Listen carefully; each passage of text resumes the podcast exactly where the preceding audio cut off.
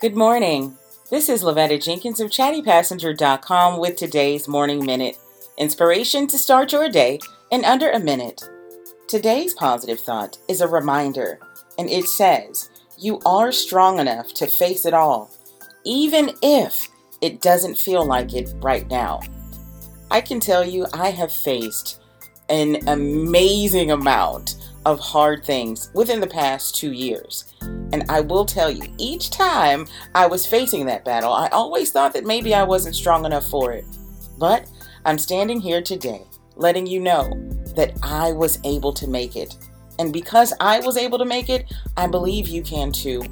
Whether it's death, whether it's a new job, or whether your life has been turned upside down by a sudden divorce or departure, I want you to know, it may look impossible, but you can make it. You are much stronger than you know. Keep believing in yourself, and every day, just make sure you try. This has been Lovetta Jenkins of ChattyPassenger.com with today's Morning Minute. I'll see you tomorrow.